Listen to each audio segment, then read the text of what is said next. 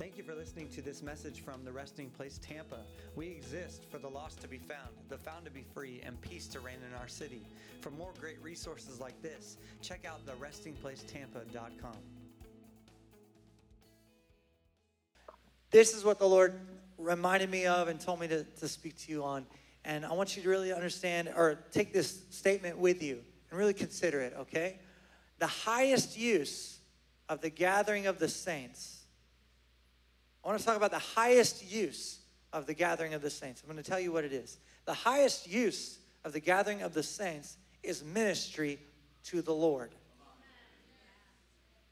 The highest use of the gathering of the saints is ministry unto the Lord. It's actually not ministry to you. It's ministry to the Lord, that we minister to him. Are you with me? That's not the only use. Amen? It's not the only use. We we have uses like a fellowship, like that's useful. Knowing one another, right? Coming together, seeing friends, hugging it out, all that. Yeah, you know, fist bumping, you know, whatever you're doing right now, right? That's fellowship. That's good. Encouraging one another. That's a use of our gatherings, right? You know, coffee is good too. I like coffee. That's a useful thing to do. Get together, have some coffee at church with your friends. That's great. I do that. That's fun, right? But those are not the highest use. Okay? Coffee and cake is not the highest use.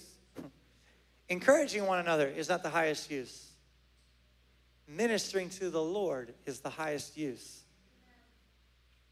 So what does that look like? It looks like really three things that we give to God. But I want you to understand, I'm going to talk a lot about worship today, and And I don't want you to paradigm that and like frame that up as only being the songs we sing, okay? You know, our life is a is a, a living sacrifice. It's worship unto the Lord, amen? And even Jesus said, if you give a cup of cold water to one of these, you've done it unto me, right? One of these little ones. So literally our host team handing out coffee and water is doing it to Jesus. They're giving Jesus coffee. They're giving Jesus water. Are you with me? Those in the T R P kids area are ministering to the Lord by serving your kids. Are you with me? Yeah? So whatever you do, Colossians three, do it, you know, as unto the Lord, not as unto men, right? I believe that's Colossians three twenty-three. It's in three somewhere. Read the whole chapter. It's a good one. All right? So are you understanding that this is not just about singing psalms, but it is about a way that we minister to the Lord, okay? So I'm going to give you the three main elements of ministry to the Lord that we do all together when we come together. Are you okay? Yeah? Okay. The first one is we give him thanks, thanksgiving. The second one is we give him praise. They're different. I'll define it for you. And then worship. Thanksgiving, praise, and worship. Okay? Say thanksgiving. Thanksgiving, thanksgiving has to do with God's hand. I've talked about this many times, but I want it to stick, okay? I'm repeating myself because good teachers repeat themselves, right? Good teachers repeat themselves. Um, God has done something in your life, right? He's moved. His hand has moved in your life. Can someone say amen? God's hand has moved in your life. And because of that, you give him thanks. You say, thank you for that time you saved my soul. Thank you for that time you provided, which was every second of every day, by the way. All right? Thank you for that time you healed me. Thank you. You're looking back to move forward in worship. Thanksgiving is the is the starting point, but it has to do with God's hand. Say God's hand. God's hand. Praise has to do with God's heart. Say heart. heart. It has to do with who he is. Okay, the core of who he is, him from the inside out. It's when we tell him he's majestic. It's when we tell him he's powerful. Thanksgiving says you've done something powerful. Praise says you are powerful. Are you following me?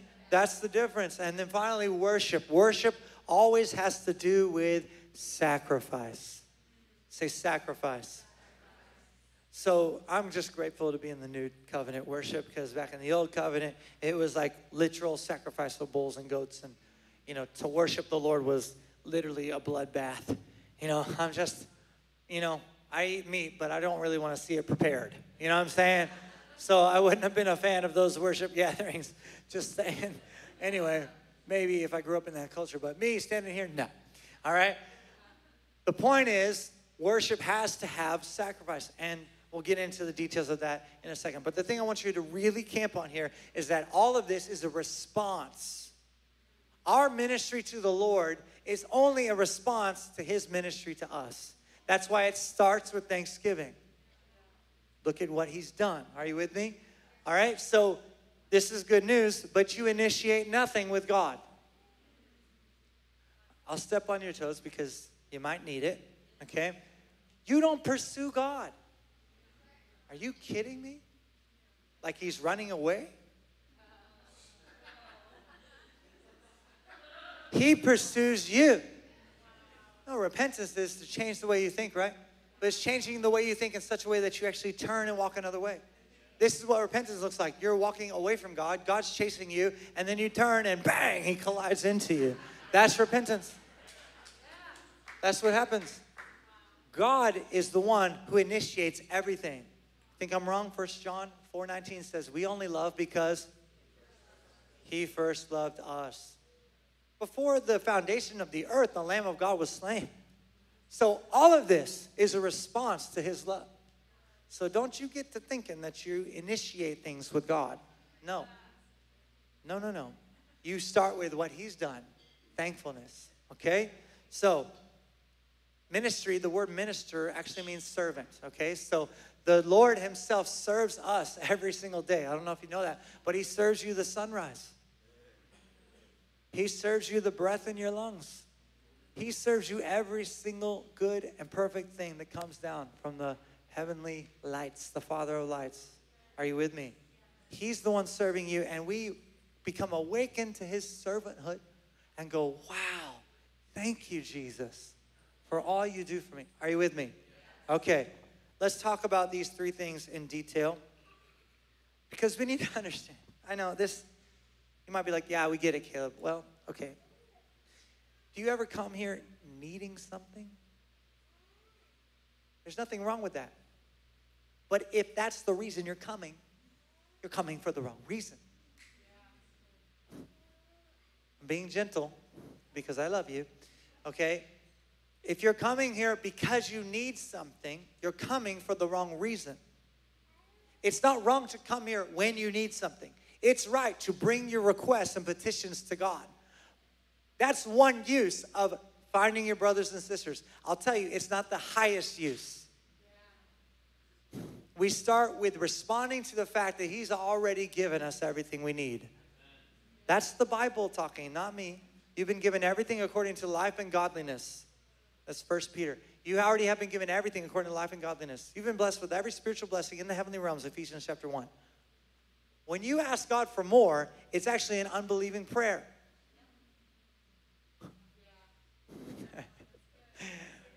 When you ask God to give you more, he's like, I gave you me. What more do you want? It's okay. You can repent at any time. Just blink your eyes. Let's blink and repent. It's fine. Listen, I understand. Our heart is not often wrong in these prayers, but we need to mature a little bit here. And we need to reset our reason for gathering. Okay? It's good to seek out, you know, James five says, "Is anyone of you sick? Gather the elders, have them pray." Amen. Those things are good. They're not the highest use of our gathering. The highest use of our gathering is Jesus serving the Lord what he's asked for. I'm not saying those things are bad. Are you hearing me? I'm saying they're not the highest use. They're not the focal point. They should not be the reason we gather. Are you with me? I'm not anti those. I'm just saying they're not the highest thing. We come together to give something to God that God actually already asked for. God asked for something. He asked for worship. Not because he needs it. He's just fine. God does not need. End of sentence. God does not need. Period right there. That's, that's the end of my statement, okay? He does not need. Doesn't need your money. Doesn't need your time. Doesn't need your worship. You need. It's your design to be a worshiper. Everyone worships something or someone. Most people worship themselves. Everyone is designed to be a worshiper. Everyone is designed to worship. You're going to be a worshiper all the days of your life. The object of your worship is your decision. Are you with me? It's going to happen. Like, you're going to worship you. You're going to worship your spouse. You're going to worship your boss. You're going to worship your job. You're going to worship money. You're going to worship something or someone. So why not just choose to worship the one who's worthy of all of it, the one who created everything? You're going to worship something, you know? I like telling people who don't know Jesus that they're already worshipers. I like telling them that because they're like, oh, you're a worshiper, bro. They're like, what? No, I'm not. I'm like, yeah, you did. Yeah, you are. What do you think about it all day long? Uh, my job, my bank account. Mm-hmm. You're a worshiper. It's the meditation of your heart. It's whatever you set your focus on. That's the object of your worship. So we come together. The highest use of the gathering of the saints is ministry unto the Lord. That's right. We give him three things. First, we give him God thanks. Again, this has to do with gratefulness for what he has done. Amen. So we need to, this is important for the end of the year especially, we need to look back at God's faithfulness in order to move forward in our worship. We need to look back at the faithfulness of God in twenty twenty. You need to, you need to start there. Are you with me? This is why we always begin every single gathering with Thanksgiving. We always do. We did it today. We do it every weekend at every gathering. It is intentional. We start with saying, thank you, Jesus. I asked you to think of something that he's done and thank him for that thing. Why? Because Psalm one hundred verse four says, enter his gates with thanksgiving and his courts with praise. Give thanks to him. Bless his name. Gates. Enter his gates with thanksgiving. That's the starting point. So we thank, we thank him at the gate. We look back at his faithfulness to move forward in our worship. The temple in Hebrew, the, the Jewish temple is actually a pattern for new covenant worship. It starts at the gate, and then it goes to the courts, and then it goes to the Holy of Holies where the true worship happened, where only the high priest was allowed in. Good news is, your high priest took you in there with him. Okay? In fact, your high priest busted out of there. That's why the veil was torn. He's like, get me out of here. I can't stay in this box any longer. I got a whole bunch of temples to get into. You know, and he busted out of there. That's the veil being torn in two. But the first place is we thank him at the gate. Say the gate. Now, I've shared this plenty of times, but the word gate in Hebrew is actually the same word. Are you ready? It's the same word for storms. We enter his storms with thanksgiving. Amen. You're like, what? mm. Why? Because you can look back at all the other storms he's calmed. And you're like, wait a minute, and that doesn't make sense. Enter his storms? Okay. Just because he doesn't send the storm doesn't mean he doesn't own it. This is an attack of the enemy. Yeah. Well, you know who's in charge of the enemy? Not the enemy. God does not send all things, but he wastes no thing. He wastes nothing. Amen. We enter his storms with thanksgiving. Next time you're in a storm, you need to be shouting, thank you, Jesus. He allowed it for a reason. And some people have a paradigm that if God allowed it, he wanted it. Nope. God allowed Judas to betray him. God allowed Adam and Eve to fall in the garden. You think he wanted that? No. Just because he allows it doesn't mean he wants it. In fact, choice is the axiom of love. No choice, no love. So how can the being of perfect love remove your choice and call himself that? He can't. That's why you have choices. And all the children said amen. Listen, I'm saying this for a very important reason. The, a phrase I'm about to say is going to sound biblical to you. It's not in the Bible, and there's a reason for it. And God bless you. I'm not trying to pull, like, call anyone on the carpet for saying this stuff. I understand the heart behind it, but we need to grow up. Okay, we need to grow. I'm trying to help you. Okay, this is my job. I equip the saints. All right, let me help you. The words God is in control are not in your Bible. The words God is sovereign. He's the sovereign one. Therefore, he could control, but he doesn't. The earth he's given to the children of men. The heavens, the highest heavens are the Lord's, but the earth he's given to the children of men. Why do you think the fruit of the Holy Spirit is self-control? Because Holy Spirit only controls itself. God is in control of God. God is not in control of you. God doesn't want to be in control. God wants to be in love. And if you remove choice and force love, we have a word for that, and it ain't a nice one. Forcing love on someone who doesn't want it. God is not that. So it sounds true, but it's a half-truth. God is sovereign. And people say God is in control when tragedy strikes, thinking it's going to help. That doesn't help. Let me just tell you, it doesn't help someone who's in grief. Well, God must have needed another angel. Stop saying that garbage. God does not need. Stop it. Serious. Oh, God must have wanted it to happen because God is in control. God, he desires that none would perish. Do people perish? If God's in control, then why are people perishing? God is all-powerful. God is sovereign. And in his sovereignty, he has delegated control to you and to me. So you know what it is? It's a theological cop-out. It's shirking the responsibility God gave us to govern and steward the earth. We're supposed to get the kingdom here. That kingdom come, that will be done on earth as it is in heaven. But when we fail, we don't hold up our end of the bargain. We say, well, God is in control. Theological cop-out that makes me quite angry. Can you tell?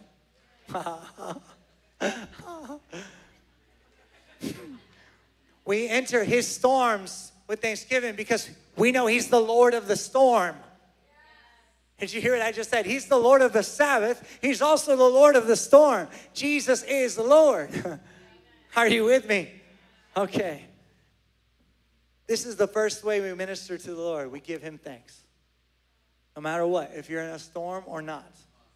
In fact, we're grateful because he's brought us through every storm and into his courts. Are you with me? He's brought us through every storm, the gate, and into the courts. And now we're moving deeper in our worship. Are you with me? Yeah, you seeing this? Okay, the second one we get, second thing we give God is praise. Thanksgiving has to do with God's hand, what he's done. Praise has to do with God's heart, who he is, okay? So Psalm eighty-six verse twelve says, I will praise you, Lord my God, with all my heart. I will glorify your name forever. Okay? I will praise you, Lord, with my God, with all my heart. I will glorify your name forever. This is actually only one of the seven uh, Hebrew words for praise. Okay? And there are seven on purpose. There are seven Hebrew words for praise. In fact, there's only, you know, we say he sits enthroned on the praises of his people. That is a true statement. But he actually doesn't sit enthroned on all the praises. There's a type of praise that he has complete throne room authority in. He sits enthroned on one kind of praise. It's only mentioned once, and it's a specific word for praise. It's tahila, not tequila, yeah, tahila, okay? Tahila praise is actually the overflow of the heart.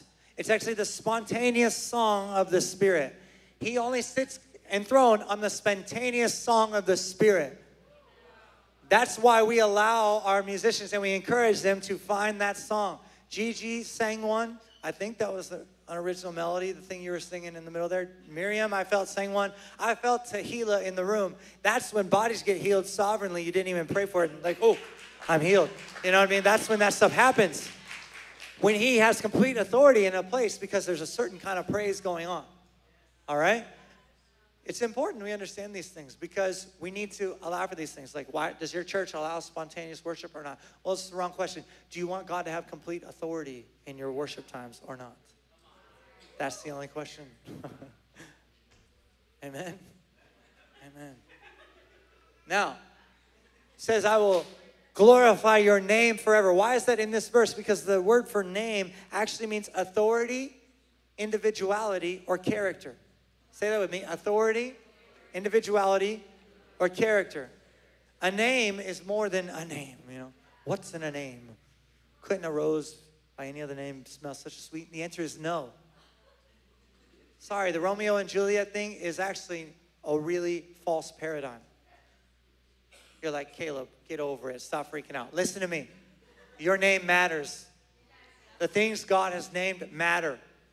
When he calls it holy, it matters. When he calls it wicked, it matters. There's actually a fight to rename in the earth. There's a fight to rename stuff, to change the authority, individuality, and character of something or someone. Girl, no. Boy. No, not boy. Whatever you want. Renaming. What's in a name? Couldn't arose by any other name. Smell it sweet. No. No, it could not. It smells the way it smells because it's a rose. Names matter.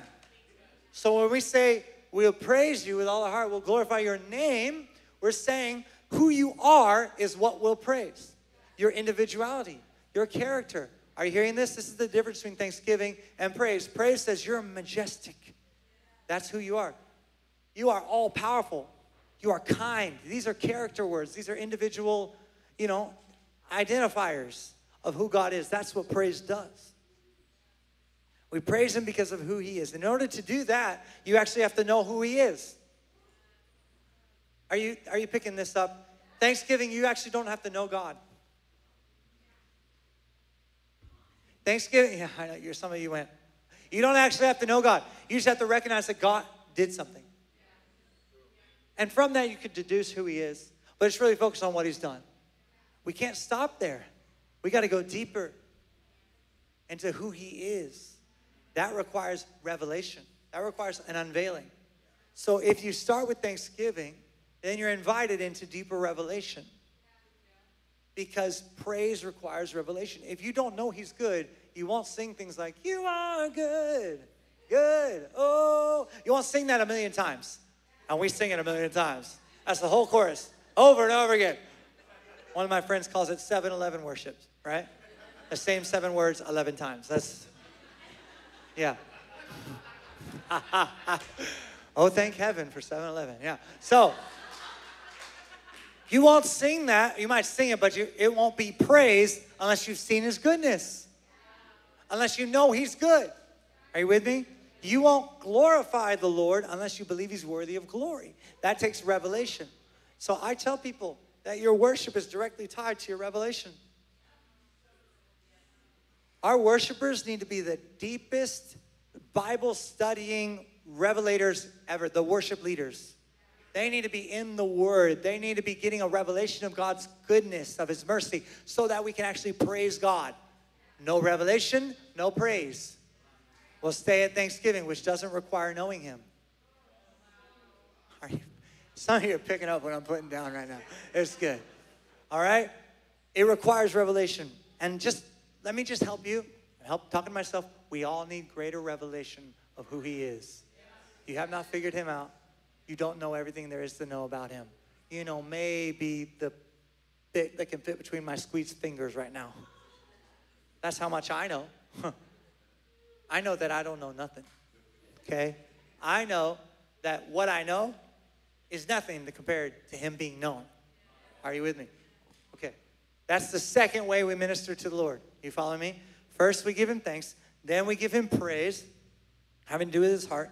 And then we give God worship. Thanksgiving, praise, and worship.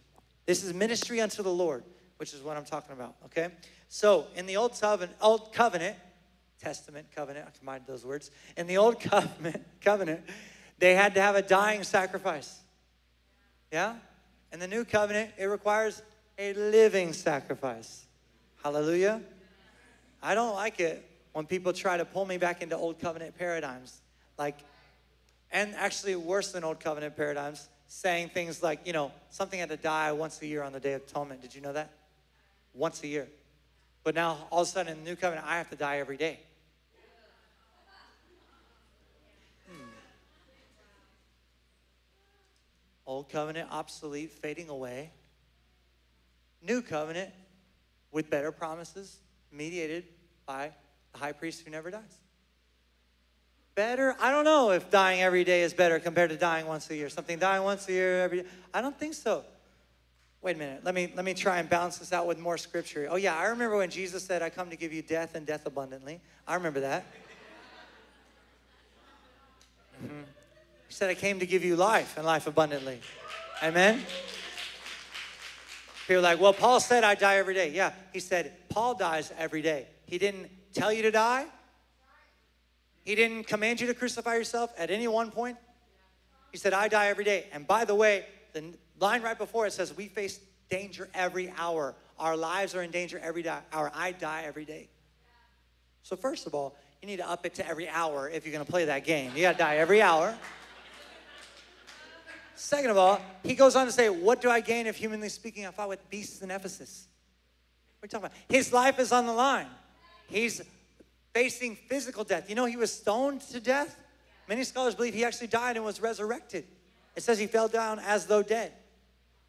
And that can mean that he died.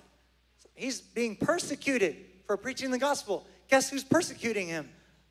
The people who claim to know God. I'll take persecution from an unbeliever any day compared to a persecution from a believer. Amen. I will. I will. You claim to know the Lord? You've been given the ministry of reconciliation, not condemnation. So it's actually sinful for you to condemn people. And First John chapter three says that anyone who continues in sin has neither seen him or known him.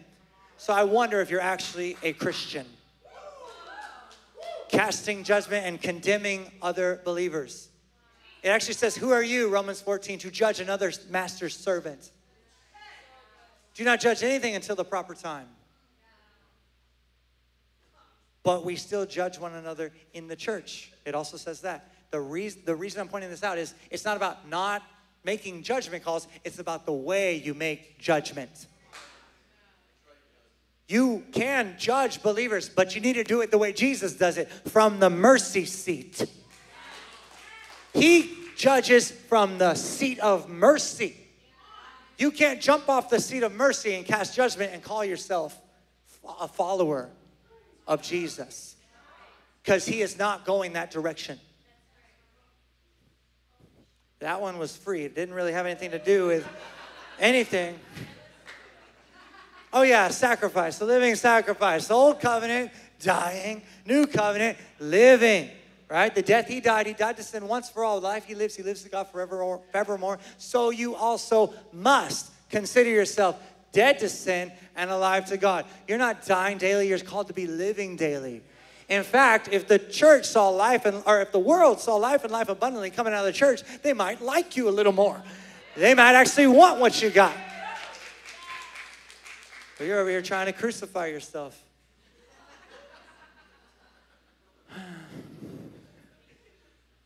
What does it mean then?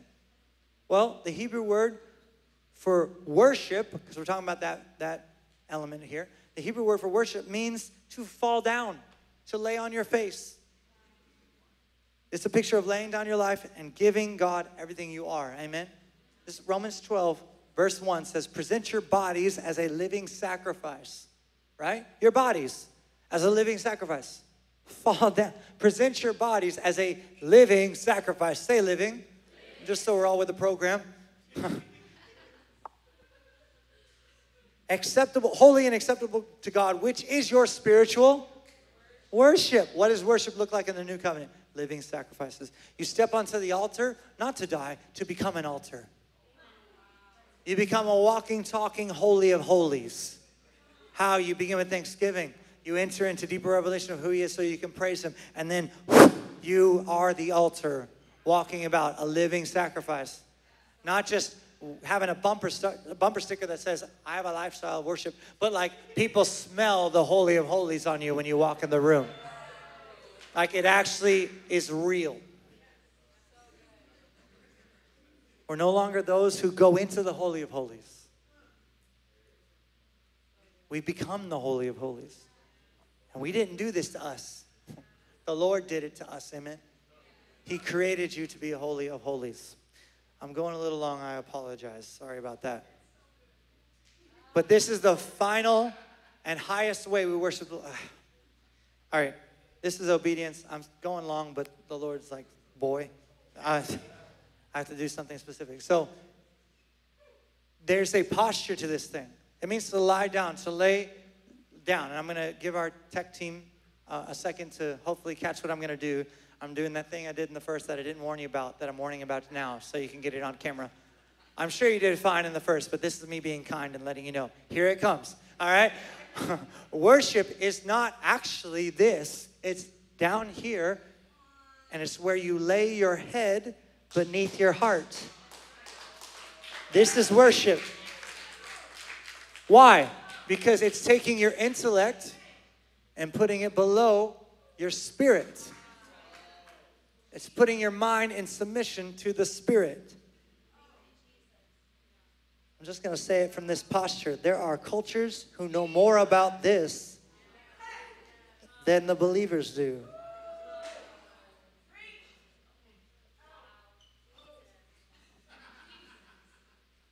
We need to learn what it means to worship him, to lay down our lives, to put our understanding in submission to his word. You know, it says, lean not on your own understanding, right? Lean not on your own understanding. But it says, acknowledge the Lord in all your ways, and he will make you prosper. You know what that word acknowledge is? It means to fall over. Check me. Lean not, don't lean on your own understanding, but fall on the Lord. Just don't lean on that. Fall on this. And he will make your path straight. I don't feel like worshiping.